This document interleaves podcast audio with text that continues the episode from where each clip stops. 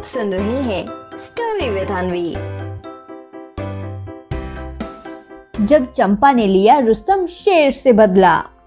एक बार की बात है, ढोलकपुर जंगल में रुस्तम शेर ने एक सभा बुलाई।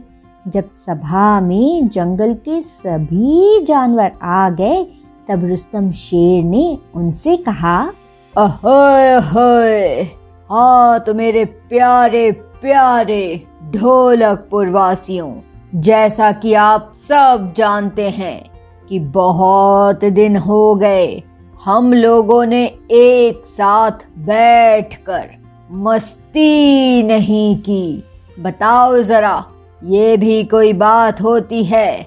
हाँ तो भाई, मैं चाहता हूँ कि कल हम सब रात का खाना एक साथ करें। हर कोई अपने अपने घर से कुछ ना कुछ बना कर लाएगा। फिर हम सब एक साथ मिलकर सारे पकवान का आनंद लेंगे। हा हा हा हा। अरे भैया, मेरे मुँह में तो अभी से पानी आ रहा है। मज़ा आ जाएगा। एक साथ खूब सारे पकवान खाकर, हा हा हा। अच्छा अच्छा तो ठीक है, कल ठीक आठ बजे मिलते हैं यहीं पर। और हाँ एक और बात, आप सबसे ये रिक्वेस्ट है कि खाना जरा चटपटा होना चाहिए।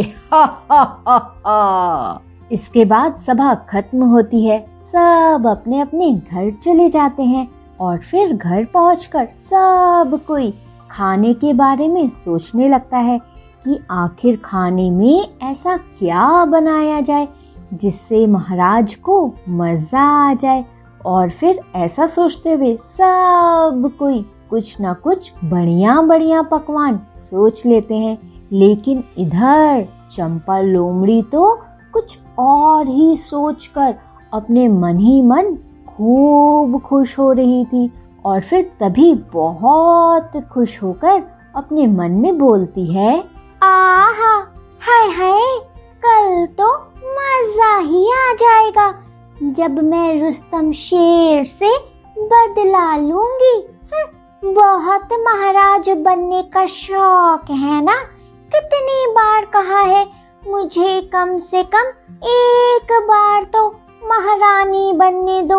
लेकिन नहीं, इन्हीं को राजा बनना है। अब सिखाती हूँ अच्छे से सबक। और फिर ऐसा बोलकर अगले दिन चंपा लोमड़ी जितना भी खाना बनाती है, उसमें खूब सारा नमक डाल देती है।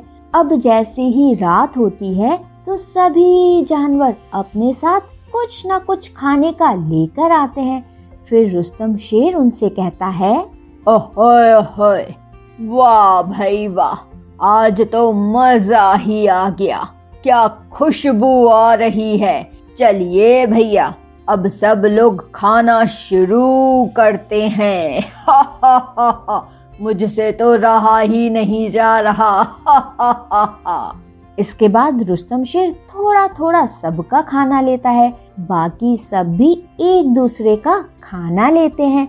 बस आखिर में चंपा लोमड़ी का खाना बचा रह जाता है, क्योंकि चंपा लोमड़ी बहुत देर से सभा में पहुँची थी और फिर इसी वजह से उसका खाना न रुस्तम शेर खा पाता है और न ही कोई और खा पाता है। अब जब सब अच्छे से खाना खा लेते हैं तब रुस्तम शेर कहता है, वाह भाई वाह, आप सबने तो बहुत ही अच्छा खाना बनाया। अरे चंपा, मुझे माफ़ करना, यहाँ पर इतना सारा खाना था कि तुम्हारा खाना खा ही नहीं पाया। और चंपा, तुम थोड़ा सा लेट से भी आई। चलो कोई बात नहीं, हम सब यहीं पर हैं। अब चंपा, ऐसा करो अपना खाना तुम खुद ही खा लो। और जब तक भैया तुम अपना खाना पूरा खत्म नहीं कर लेती, तब तक हम में से कोई भी यहाँ से नहीं जाएगा। अब रुस्तम शेर की ये बात सुनकर चंपा लोमड़ी मन ही मन बहुत डरने लगती है। वो सोचने लगती है कि इतनी तेज नमक वाला खाना। वो तो रुस्तम शेर के लिए लेकर आई थी। अब वो उसे कैसे खा सकती है? लेकिन अब चंपा लोमड़ी कुछ कर भी नहीं सकती थी। और फिर उसे तेज नमक वाला खाना खुद ही खाना पड़ता है। तो बच्चों, क्या सीख मिलती है हमें इस कहानी से? इस कहानी से हमें ये सीख मिलती है कि बच्चों, हमें कभी भी, किसी के भी बारे में बुरा नहीं सोचना चाहिए, क्योंकि बुरा करने वालों के साथ हमेशा बच्चों, बुरा ही होता है। समझे? आप सुन रहे थे स्टोरी विद अनवी अनवी के साथ।